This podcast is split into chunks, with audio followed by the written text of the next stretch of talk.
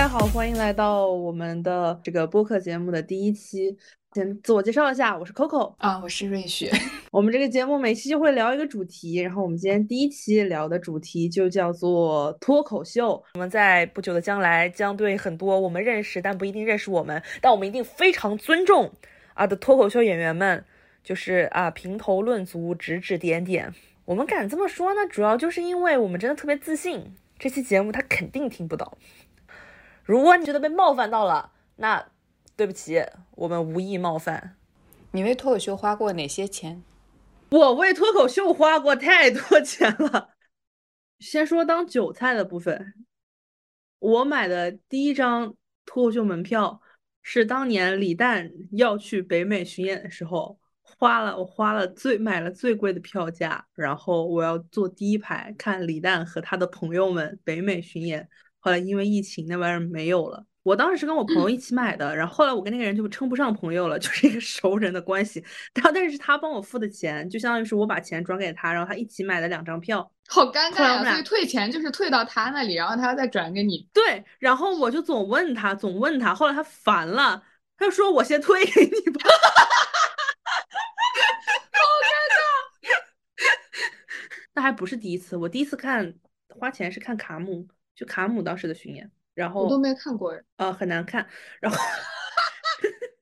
为为什么为什么 就不好笑。没有为什么是吗？不好笑。当时当时他第二季刚拿大王，就势头正旺，而且我真的特别喜欢他。我当时还蛮自信的，就不仅我自己去看了，我还我一共买了三张票，因为在武汉嘛，我拉着我爸妈一起去看了。但是我们看完出来了之后，就是很难夸出来，并且当时他们那个开场演员都很不好笑。我觉得这件事情他也不一定能怪到他头上嘛。我我是觉得就是可能那场的观众所有人都是期待卡姆的，所以觉得所有之前的什么开场演员什么都是浪费时间，没有人想。听你讲这些东西，而而且伟大爷和李国庆当时没有人认识他们，所以观众就是不是很想进入他们的这个讲的段子里面去。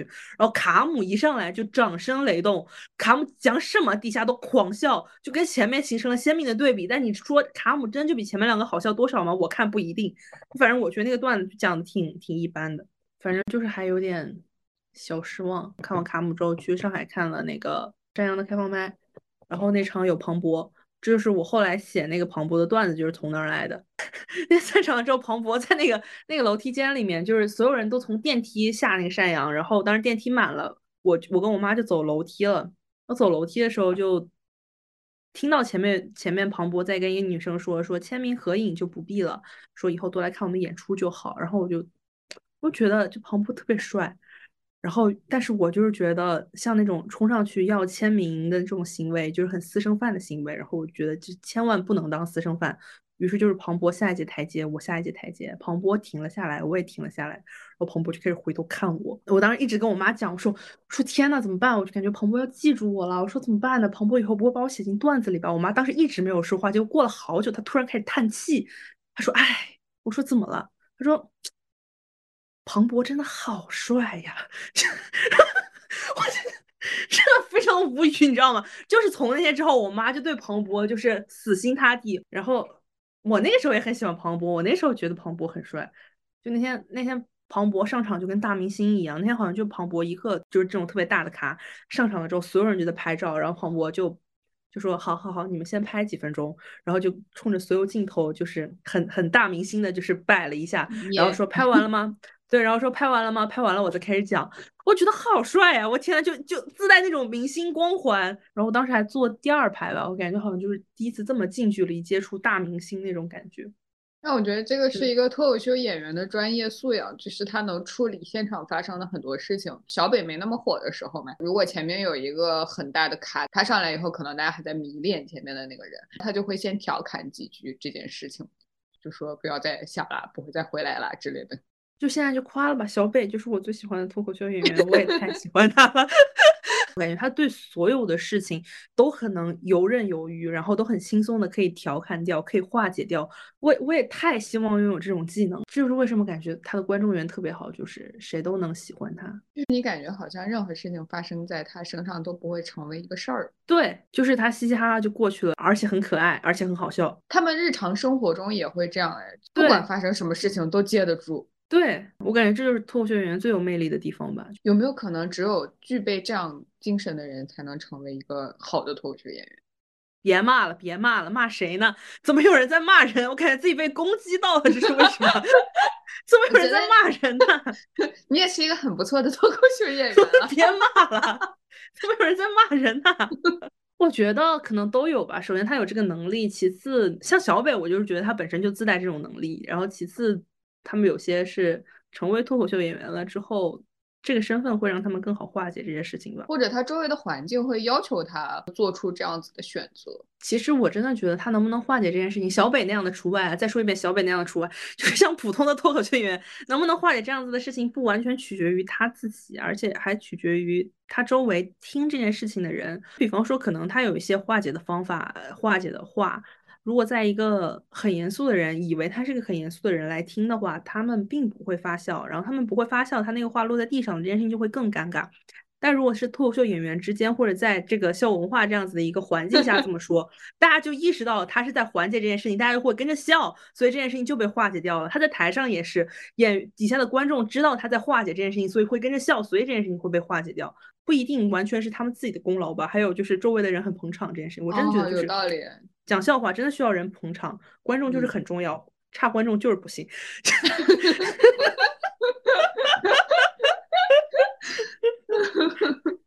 因为脱口秀演员他调侃各种事情的时候，他有的时候也会调侃到对方嘛，对方就会觉得有点哎，怎么这样，就是有点不习惯。对，这个时候如果你笑了，那就就是大家关系就拉近了；如果你不笑，他那句话就听起来像骂人了。就是如果你笑了，这句话就是一个开玩笑；你不笑，这句话就是骂人。但是我跟你说，这个事情也取决于这个段子到底好不好笑。你他妈不能就是上来骂人，然后非要让别人笑，然后说这是个笑话。有的东西就是他妈的不好笑啊！那是是的，是有些东西是不好笑。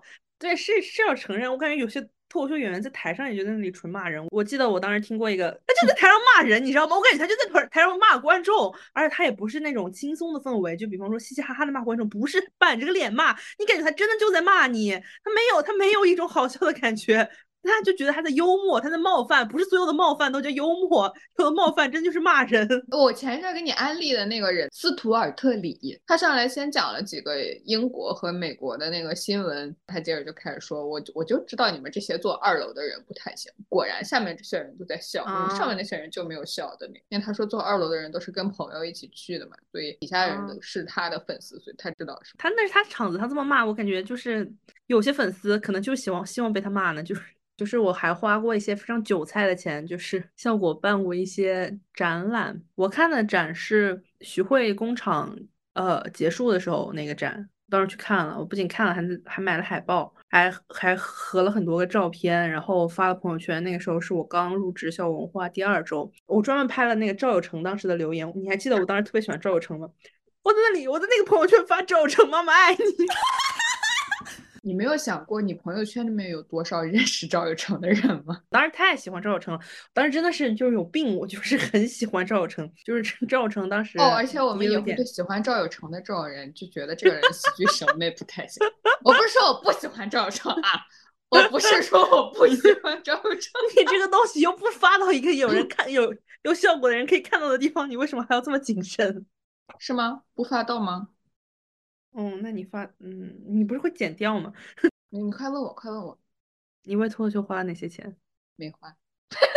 你别扯淡，不是，你也别在这扯淡。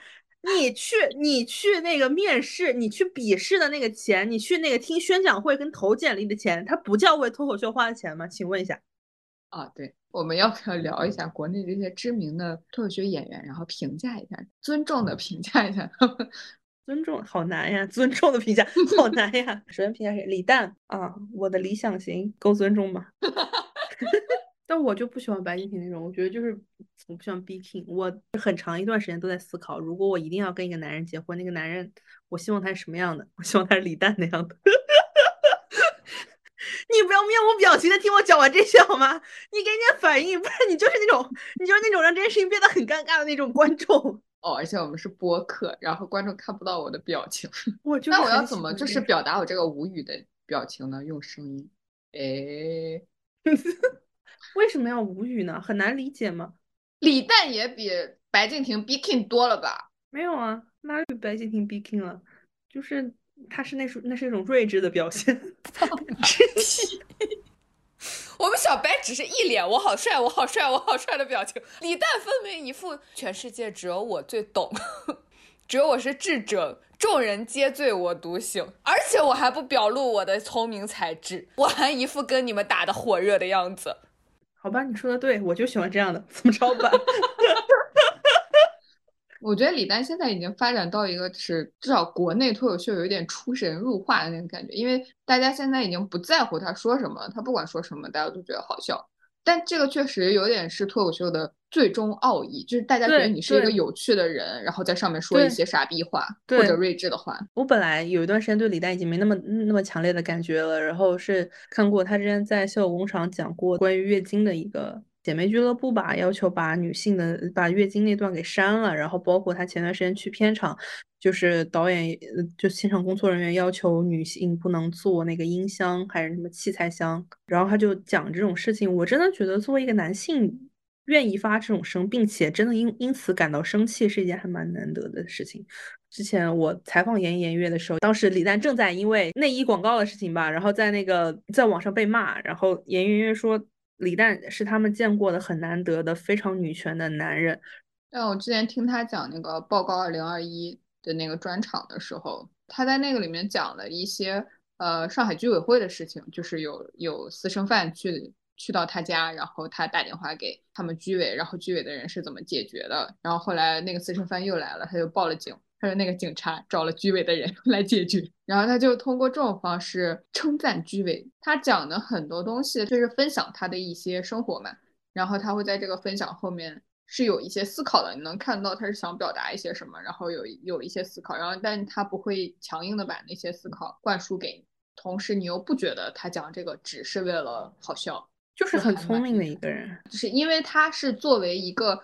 人先出名的嘛，所以他的段子的前提全部都是他自己的生活和他的见识。然后，如果有一个人不知道他是谁，他就很难听懂这些。他，我感觉他近几年也没有，除非他那些专场，我感觉像他在脱口秀大会上讲那些东西，其实没有很脱口秀了。他只是在全是陈述而已。然后就是在有一些是在吐槽。所以就说他就作为一个人立住了，大家觉得他是个好笑的人，他说什么大家都觉得好笑。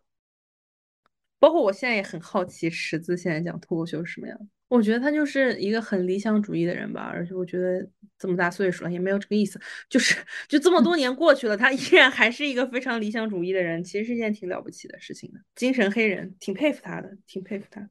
我感觉他其实应该是比李诞更有天赋的人，真的要这样大肆评价他们吗？今年谁是大王啊？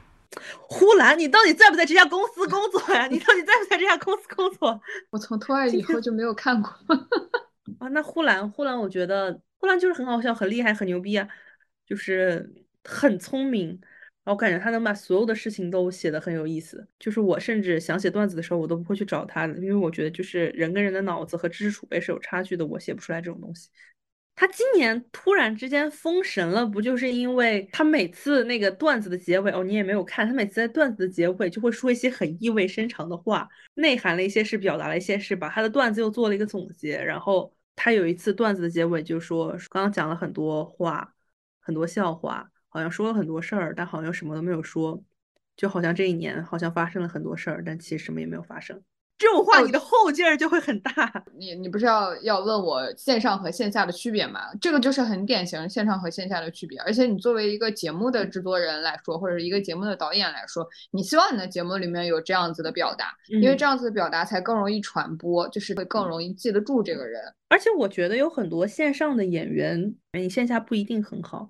就比方说袅袅，她的很多段子、很多金句，大家是觉得有传播意义的，但不是你在当场能够笑出来的。大家会觉得很妙，但而不是觉得我天好好笑，我要大爆笑这样。他要讲线下的话会很看场，就是他得是一个已经了解了他的人，然后而且那一场的氛围都比较好的时候，大家会为他尖叫。但如果你要让靠他来撑起这一场演出的话，其实是比较难。但其实他很优秀了，很牛逼了。就是他今年得了亚军，你知道吗？帮你科普一下这件事情。然后再应该谈到谁？王冕，我知道你有很多想说的，来吧，说吧。哦，我只是只是因为我很喜欢波波汉姆而已，因为他的那个他之前那个音乐专场，我觉得真的封神。但我没有不喜欢王冕的那个歌，我只是觉得跟别人比，他那个只是小朋友阶段。早年他是讲单口的嘛。他早年讲单口的时候，我觉得也挺不错的。我我是不会写词儿的嘛，但是我大概知道他后面变成音乐脱口秀了以后，对他来说创作上的难度其实也挺高的。他他能写的东西很小，你一首歌只能是一个主题，然后从一个句子从一个前提出发往下发散出来更多的东西。如果你是讲五分钟脱口秀，讲五分钟单口的话，你可以有好几个短的段子组成。但是如果你是唱一首歌的话，能发散的点就很小，所以再加上还要押韵，那个创作难度挺高的。可是你如果单把那个词儿拿出来，它其实没有那么好。如果你把单把那个歌拿出来，它也没有那么好。我是我没有很喜欢王冕的脱口秀，也没有很喜欢王冕的音乐脱口秀，但我很喜欢王冕的音乐。不是我有段时间很爱王冕，花儿结束的时候不是王冕唱片尾曲吗？我到现在还记得，我当时哭的稀里哗啦，就是我觉得那个词写的特别的好。什么？谢谢你的笑声，从不吝啬。然后听我诉说什么喜怒哀乐，就这种词，我觉得他很会写这种跟脱口秀很相关、很贴脱口秀演员的心声的这种词，就很能戳到我。我很喜欢他正经唱歌，就是正经的，不要突然一下停顿了之后，突然加大音量，然后就是把他那个笑点就是纯靠吼出来那种唱歌。我觉得很怪，我真的不喜欢那种表达形式。我觉得大家笑只是因为被他吓到了。池子有一个名言，池子说：“如果一个段子不好，如果一个梗不好笑，你就把它喊出来，肯定就好笑了。”对，这就给我这种感觉。他不是那个第三季夺冠的时候，就是那种什么唱摇滚吗？就是那种很摇滚的脱口秀。我感觉就是他把一些不好笑的东西，然后很大声的唱了出来，然后全场就爆笑了。我就不理解为什么。但他的表演也很加分，就是他的那些表情啊。他的停顿啊！如果真的喜欢音乐脱口秀的人，真的应该去看一下伯伯汉姆的专场。但我声明，我看过，我没有很喜欢，就是 比王冕帅，但是只是比他帅而已。歌确实比王冕好听，但是但是我不知道在哪里笑。你不需要笑啊，你只需要内心感到崇拜就可以。什什么东西啊？你自己看，你说的是一个正常的话吗？你不觉得他那个专场的声光电都很酷吗？是啊，喜剧专场你得让人笑呀，喜剧专场你得让人笑呀，但没不好笑，就是你会觉得他幽默，但你不会笑。我觉得他就像那个瑞克和莫蒂一样，你不会在看那个的时候突然爆笑出来，但是你依然不会否定它是喜剧。就是你知道，在电影上的喜剧定义是它结局是 happy ending 就叫喜剧。它如果往那个喜剧分类，我觉得它是 OK 的，它是一个幽默的喜剧。但它不是一个脱口秀，它不可以正在骂人。我没有在骂人，就是我我抱着很高的期待看的，然后我看完了之后就是觉得值得鼓掌，但不知道在哪里可以笑。但是我看一个喜剧专场，我是希望笑的，他没有他没有满足我这个目标。当然人家也很优秀了，人家做的非常的好看。我我不知道我为什么看了他哪个隔离之后的那个吗？就是隔离期间的那个。哦，那你有没有看过他之前的那个？没有，我就只看了他一个，因为觉得不是很好笑，就没看了。你你可以去看一下他之前的那个，呃，因为他隔离期间的这个，我觉得他确实就是 你很，如果你要求比较严格的话，你确实不太好把它定义在脱口秀里面，因为他他那个算是一个比较先锋的实验品吧。我前一阵看到另外一个脱口秀演员讲的专场里面还调侃了这件事情，他说隔离期间。谁会有成就呢？除了波波汉姆以外，没有人会有任何成就的。第一个看的他的专场是那个呃，Make Happy，就是那个制造快乐。他那个里面，然后有一个画面之美，我甚至把它截图做过屏保，就他背后突然打出了一束光出来。你知道我是做过线下专场的人嘛？我们线下专场一般就保证这个人。大家能听到他在说什么就可以了。然后，但是他的那个音乐专场，就是整个声光电是配合着他一起来，你都觉得他达到了迪士尼的水平。当然了，如果万一有人看我们这个呃听我们这个节目的话，希望大家不要抱着很高的期待，毕竟有一些人你至少让我你至少让我抱了很高的期待，我真的我觉得我很难再喜欢上这个人了，已经把我期待拉到了迪士尼的程度了。他那个是一六年的专场，然后看完他那个以后，应该紧接着又去看了他一三年的那个 What 就是什么那个专场，我就可能因为挨得太近了，我就后面那个专场就没有很喜欢了，因为他的套路有点一样，就有点像你看瑞克和莫蒂的时候，你觉得每一期他就是要否定所有的事情，看多了你就会觉得有点稍微有点无聊，你就觉得你否定了这么多，你到底创造点什么出来？可以去看一下，但不要看太多，看太多有点消化不了。我再给他第二次机会，他要是再不好看，我。就是要骂的就很多了。国内好像还有国内的演员，还有呃比较争议比较大，杨笠，我很我很喜欢杨笠，说实话，我还蛮喜欢杨笠的。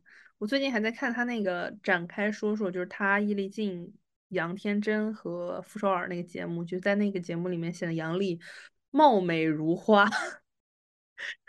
就是他是个好人，但他不是很好笑啊！说这种话真的不会被骂死吗？他在我心里最好笑的，他第二季的时候，你为什么不上清华？是因为不喜欢吗？然后后来所有段子在我这里看来都没有那么好笑，就是感觉他都是在非常纯粹的骂人，但他骂的比较好笑而已，没有什么让我觉得很精妙的地方。我觉得这几年，呃，他的人设立住了嘛，所以他很出名。可是这样子会。容易陷入到脱口秀演员的陷阱里面去，就是你需要让大家知道你是一个什么样子的人，这样子大家才更容易喜欢你，并且喜欢你讲的东西。但同时，如果大家都知道了你是一个什么样的人，或者大家想象中你就是一个那个人的话，你再接着讲这些事情，大家会觉得不够满足。非常明显的就是智胜和广志现在火嘛。人家都去上节目了，包括秋瑞现在也火，为什么？就是因为他们身上有一个标签儿，你有标签儿以后，观众就更容易记住你。但同时，你有了标签儿以后，你讲段子就稍微有点偷懒，就是你你只要讲这个事情，大家就笑；你只要讲这个事情，对你你就按着你这个人设来继续讲段子，就是这种感觉。嗯，所以我觉得像杨蒙和庞博这样，你身上没有人设，就你不调侃自己的缺陷，所谓缺陷，或者你不调侃自己的特点，同时你还能把。段子讲的这么好的人很厉害。他今年脱口秀大会的时候讲的那个关于死亡的事儿嘛，我还蛮期待的。因为你如果要真的成为一个脱口秀大师，你应该讲死亡，但国内没有人讲过死亡，然后我很期待他会怎么讲。但我感觉他就是非常浅的碰了一下死亡，并且并没有。真的聊到死亡这个话题，只是聊了一下死亡周边的话题就过去了。我的心理预期很高，我以为他会很深入的来讲一讲死亡，他对死亡的理解，他经历了一次他亲人死亡的感受，但都没有，还是有点小失望的感觉。可能无论是国内的观众还是国内的演员，都还没有做好来去把死亡当做脱口秀的一部分来讲的这个准备。哦，黄子华，我最喜欢他里面的一个段子，他就他他差不多讲的那个意思就是说，嗯。你们不要老给那些轻生的人宽慰他们，就是等把他们救回来，和他们说你不要这样，生命很宝贵，呃，生命只有一次什么的。然后你要跟他讲说，你要跟他讲说，你死了之后还会再活过来的，他才会觉得 死就是不太能这么选择。因为那些轻生的人，他就觉得人生是一坨屎。你非要让他去珍视这个屎，跟他说这个屎有多香，他真的不会听你的的。你要跟他说，你今天死了，你明天要再吃一次屎，后天要再吃一次屎。评价什么？评价斯文、程璐、王建国、梁海源。然后斯文和程璐的我看了，斯文和程璐，我还蛮失望的。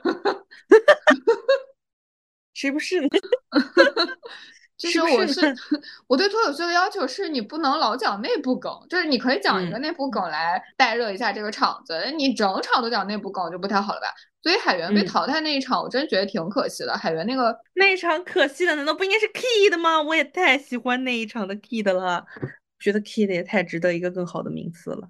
Key 的那一场讲的是他爸妈离婚的又复婚的那个事儿，是吧？嗯嗯嗯。那个段子我反倒没有很喜欢，那个段子我就觉得他是在靠他的情绪顶着，非常。但是 Kid 我是，就他上台之前我就认识他的，他前面讲的这个是什么东西？对，就是我之前一直没有觉得他是一个特别优秀的脱口秀演员，然后直到有一次报了武汉的开放班，然后那天 Kid 也去了。那那天就是在他之前的每一个人都很冷，我算是最不冷的一个了，我算是观众还有反应还有笑的一个了，我还因此而沾沾自喜着呢。然后 Kid 上台的时候非常冷，而且很明显，他一上台的时候底下没有人认识他。半分钟之后吧，整个场就炸开了。就从他第一个梗响了之后，后面就连环炸，整个整个场子就沸腾了。我之前一直觉得那个场地有问题，你知道吗？就我除了骂观众以外，还喜欢骂场地。就我觉得那个场地，那个武汉那个俱乐部那个场地，就那个场地它是沙发，而是那种双人沙发，所以每个观众就像大爷一样坐在那儿。我在那个场子每次讲每次冷，我觉得那个场子就是不适合讲脱口秀。结果 Kid 就在那里炸翻了。当时就惊呆了，我就想说啊，原来真的是我太烂了吗？原来就是有人真的就是可以这么冷的场子，也可以把它给讲爆成这个样子吗？而且底下观众没有人认识他哦，就是他纯靠自己的当时的魅力，而不是就是他是 key 的这件事情来加成。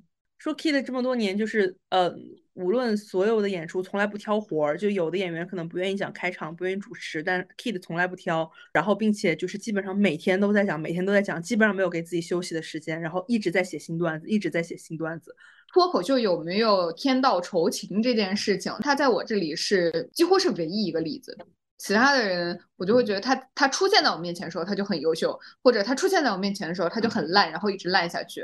然后 Kid 是真的是一个从烂到优秀的非常典型的，真的好厉害。你所以他会让我有一点难受哎。他通过他自己的努力 达到了这样一个高度，你难受什么呀？呃，我会对那些在舞台上的人格跟舞台下的人格不太一样的脱口秀演员，就稍微有一点点难受。但是很多演员都是这样的，你像。呃，早年的程璐也是这样。早年程璐在台上一直是扮演一个所谓小男人的角色嘛，就是他好像婚姻里弱势那一方。但是你但凡跟跟他在舞台下接触过，你就知道他不是那样的一个人。然后他这一上一季脱口秀开始，他不是回归了自己那个角色嘛？然后他一直 cue 他领导的那个身份，以后他整个讲脱口秀的状态都不一样了，就比之前更好。我不知道会不会有一天 Kid 也在舞台上就重新做回自己，更。贴合他真实人设的一个人设，不知道如果有那一天的话，他是不是会呃，就是比现在更炸？那张博洋呢？你喜欢张博洋吗？张博洋是对一个对自己要求极高的人，呃，对稿子的要求极高的人，他就一定要每一篇稿子出来都炸掉。我觉得张博洋跟庞博也是两个极端。张博洋就是每一篇出来都必须要炸，然后但是他的数量就很少。然后庞博就是他每一篇。都能给你维持到八十五分或者九十分，然后突然有一篇给你来个一百二十分。我上次听听说张博洋讲脱口秀，还是我还在效果的时候，然后说去山阳试了，然后讲的很烂，然后我当时还挺挺高兴的，就是我对这种。就已经成名、已经成神的、成半神的脱口秀演员，也会写出烂稿子这件事情，永远是抱有一种喜闻乐见的态度的。这个事情我印象非常深，我那个时候我作为观众在台下看，而且那一场氛围非常好，就那是一场开放麦嘛，所有上去的人，哪怕是第一次上台的新人上去，那个效果都很好。然后在他前面，整个场子都已经热到爆炸，然后他是最后一个人。他上台，他上台之前，他一说那个名字，观众就沸腾了，就开始欢呼。然后他上台讲完第一个梗就冷了，全场寂静，大家真的是就是很努力都笑不出来。他那一篇是讲女权的，但他第二次上台依然是同样的主题，就炸了。我上次看他讲好笑的脱口秀，还是脱口秀大会第二季，我的第二季是哪个动词大词那个吗？真的很不错，真的很不错，你真的真的真的真的真的很不错。哎，这种愿意给自己整花活的演员，就是你作为一个节目导演、制片人也会很喜欢。那你作为一个导演视角，你看到徐志胜，你会很兴奋吗？你会觉得？这个人一定会带来话题度。我早早年看他线下的时候没有这种感觉，就是你会觉得他段子挺好的，但是那个时候他没有走这个人设，他那一场讲的也不是他丑的这个话题，然后你会觉得他段子挺好的，但是我当时看到他的时候没有觉得这个人肯定会火，因为说真的，丑这个事情真的脱口秀演员谁不比谁丑呀？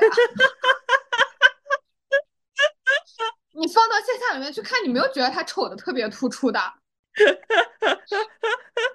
的，然后他后面能找准自己那个点，我觉得很厉害。而且我觉得他也是情商很高的。你看他在在综艺节目里面，各个综艺节目里面都情商高不高这件事儿，就是真的在综艺节目里面可以看出来。你如果一个非常情商高且你可以把你脱口秀那种幽默运用到综艺节目里面的人，就是很聪明啊。就当年李诞就是的，然后现在徐志胜也是的。好，那你最喜欢的中文脱口秀演员是谁？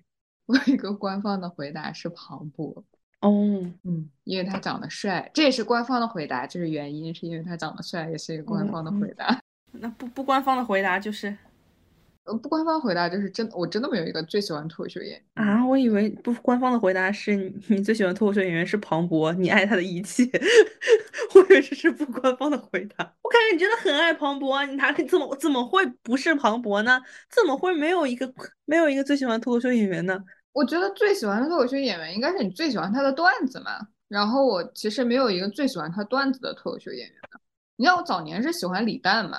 然后后来你在做这个行业了之后，就会有人问你这个问题，然后但是你呃回答李诞就会显得很很怪，对对对对，就就就就显得你很不专业。然后然后，但如果你回答其他人呢，你要说出来一个理由，就是说出来一个条条框框的也也很难，所以你就不如回答说啊，你喜欢庞博，因为他长得帅，这样大家就会觉得对你的认知就是你是一个肤浅的人。所以你就是在走一些李诞的路线是吗？就是非常非常智慧，但要装作自己很肤浅，就是其实瞧不起任何人，又装作跟大家打成一片，是吗？也对，有点这个意思。可能这就是我不喜欢李诞的原因吧，就是我们我太像了，是吧？同性相斥，原来是这个样子。我最喜欢脱口秀演员，刚刚说了小北，然后第二个喜欢的是童漠男。我很遗憾我没有看过北下关，后来在在脱口秀大会上看那段，我还挺喜欢的。我就觉得他也是有很强烈的个人风格。你想象童漠男用他那个语气讲，你觉得就是好笑的，但是但是普通人讲就是不好笑的。我感觉就是。表演的魅力吧，然后我觉得我是没有这种魅力的，所以我很我很羡慕他，我很喜欢他。作为一个人最喜欢脱口秀演员，那当然是周奇墨啦。就是周奇墨也太好了，就是一个好人，就是一个特别特别好的人，就是一个温暖善良。正直的好人，就是所有好的名词放在他身上都不为过。我感觉就是这样子。我感觉周奇墨是那种会害怕去伤害别人的人，所以说在他周围的人会觉得很舒服。你会觉得你你的情绪是被他照顾的，无论你是多么不起眼的一个人，他会很照顾你，他会会他会很尊重你，就是这种感觉。我当时离开效果那天，还在楼下碰到了周奇墨，他在那里对我送出了一些祝福。我还有周奇墨的 Q 签。当时 Q 签是那个他巡演结束庆功宴的时候，然后所有人都拿着他的海报去找他拿签 Q 签，然后签我的时候，当时是谁呀？山楂吧还是谁在旁边说了一声，说那个你知道吗？Coco 他也讲脱口秀，然后周奇墨第一次知道我讲脱口秀，然后非常惊讶抬头看着我说说你也讲脱口秀？我说对，我也讲，我也讲开放麦什么的，然后就给我。给我签了涂口口趁早改行。